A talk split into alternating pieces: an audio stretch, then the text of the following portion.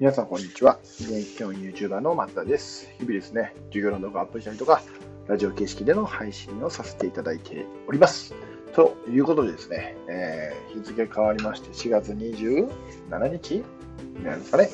火曜日ですね。えーと、今日の配信を始めていきたいなと思います。今日はですね、今読んでる本の、まあ、紹介とですね、えーとまあ、内容をちょっとだけね、お話しさ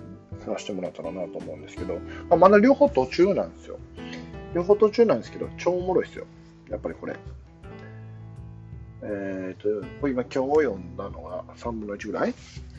で、えっ、と、もう1個の方も。もう1個の方が4分の1ぐらいかな。しか読んでないですね。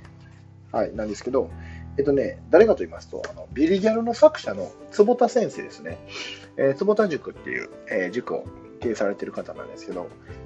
その方の本で、まあ、あの前言ったブックオフでね、中古で売ってたのを印刷買いました。印刷はですね、才能の正体という本なんですね。えー、と要は、才能があるよねとか、えっ、ー、と、もともと地頭がいいよねっていうね、それってどういうことっていう話と、えー、まあ、その先もあるんでしょうね、多分。えっ、ー、と、じゃあ、その才能をた、え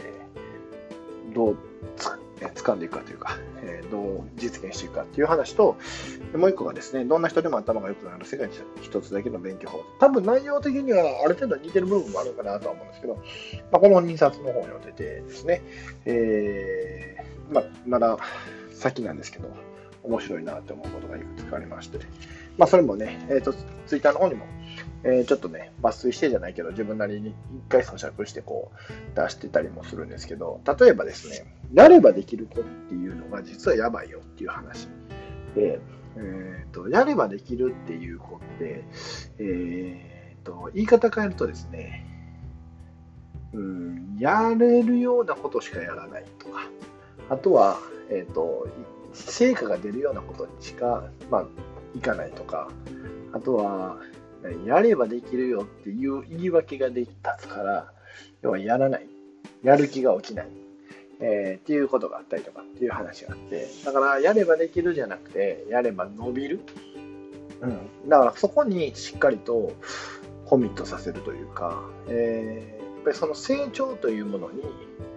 やっぱりコミットすること。これが人生のすごい大きな醍醐味だよっていうことを伝えていかないといけないんだなっていう話がね、あったりとか、あとはですね、これはまあ面白いなと思ったんですけど、まあ、才能の正体の話、えー、才能の正体っていう本でね、あるんですけど、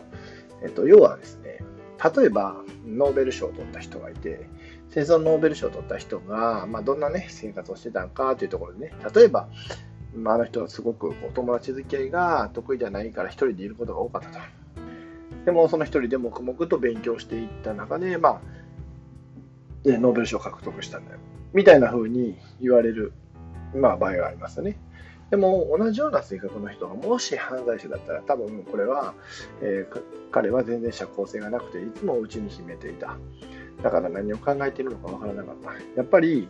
えー、なんか一人でなんか黙々とやってるのは、すごく自分で思い詰めて何か犯罪を犯すっていうことを気学できたのかもしれないっていうようなね、えー、ニュアンスに変わるかもしれないですね。つまり、何が言いたいかというと、実は結果を人間って見ちゃうんだよねと。結果を見てそこから逆算してじゃあの人そういう理由だったからこういうことしてたんだなみたいな風に考えるから結局結果で才能があるとかないとかいう話になっちゃってるんだよねっていうお話があったりとかね結構面白いんですよね。うん、でまあ僕もこれ今何で読んでるかっていうと要はですね結局行き着いた僕の中の今の答えは、えー、どんなけ理科の知識を教えようが意味なくてやっぱり先に学び方勉強の仕方、えー、自分の磨き方、これをきちんと教えていくことの方がやっぱ大事なんだなっていうのが徐々に徐々に分かってきて、でそこにうんと例えば理科が今ね、えー、140時間年間である予定なんですけど、140時間の何時間割いたらいいのかなとかね、そういうのを結構考えるようになっていったりとか、まあ、むしろそういうのをえー、その勉強の方法みたいなものの集合値を自分の中で咀嚼して作ってしまってそれをね何か、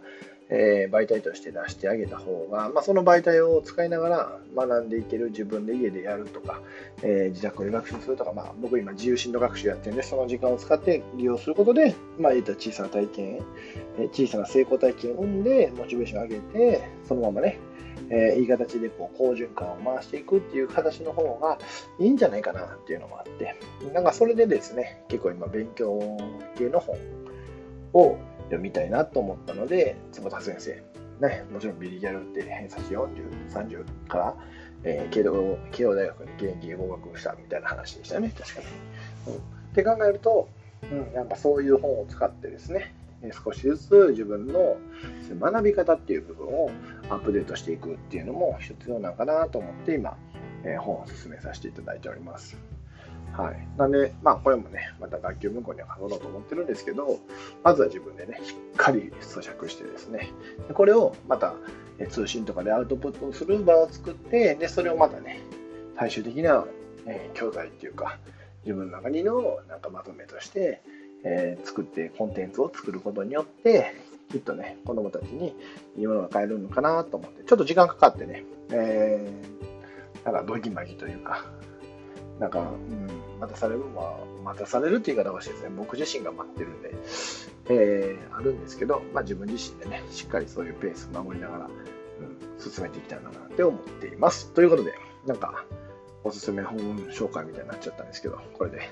えお話し終わろうかなと思っています。では、最後までご視聴ありがとうございました。これからもよろしくお願いします。では、またね。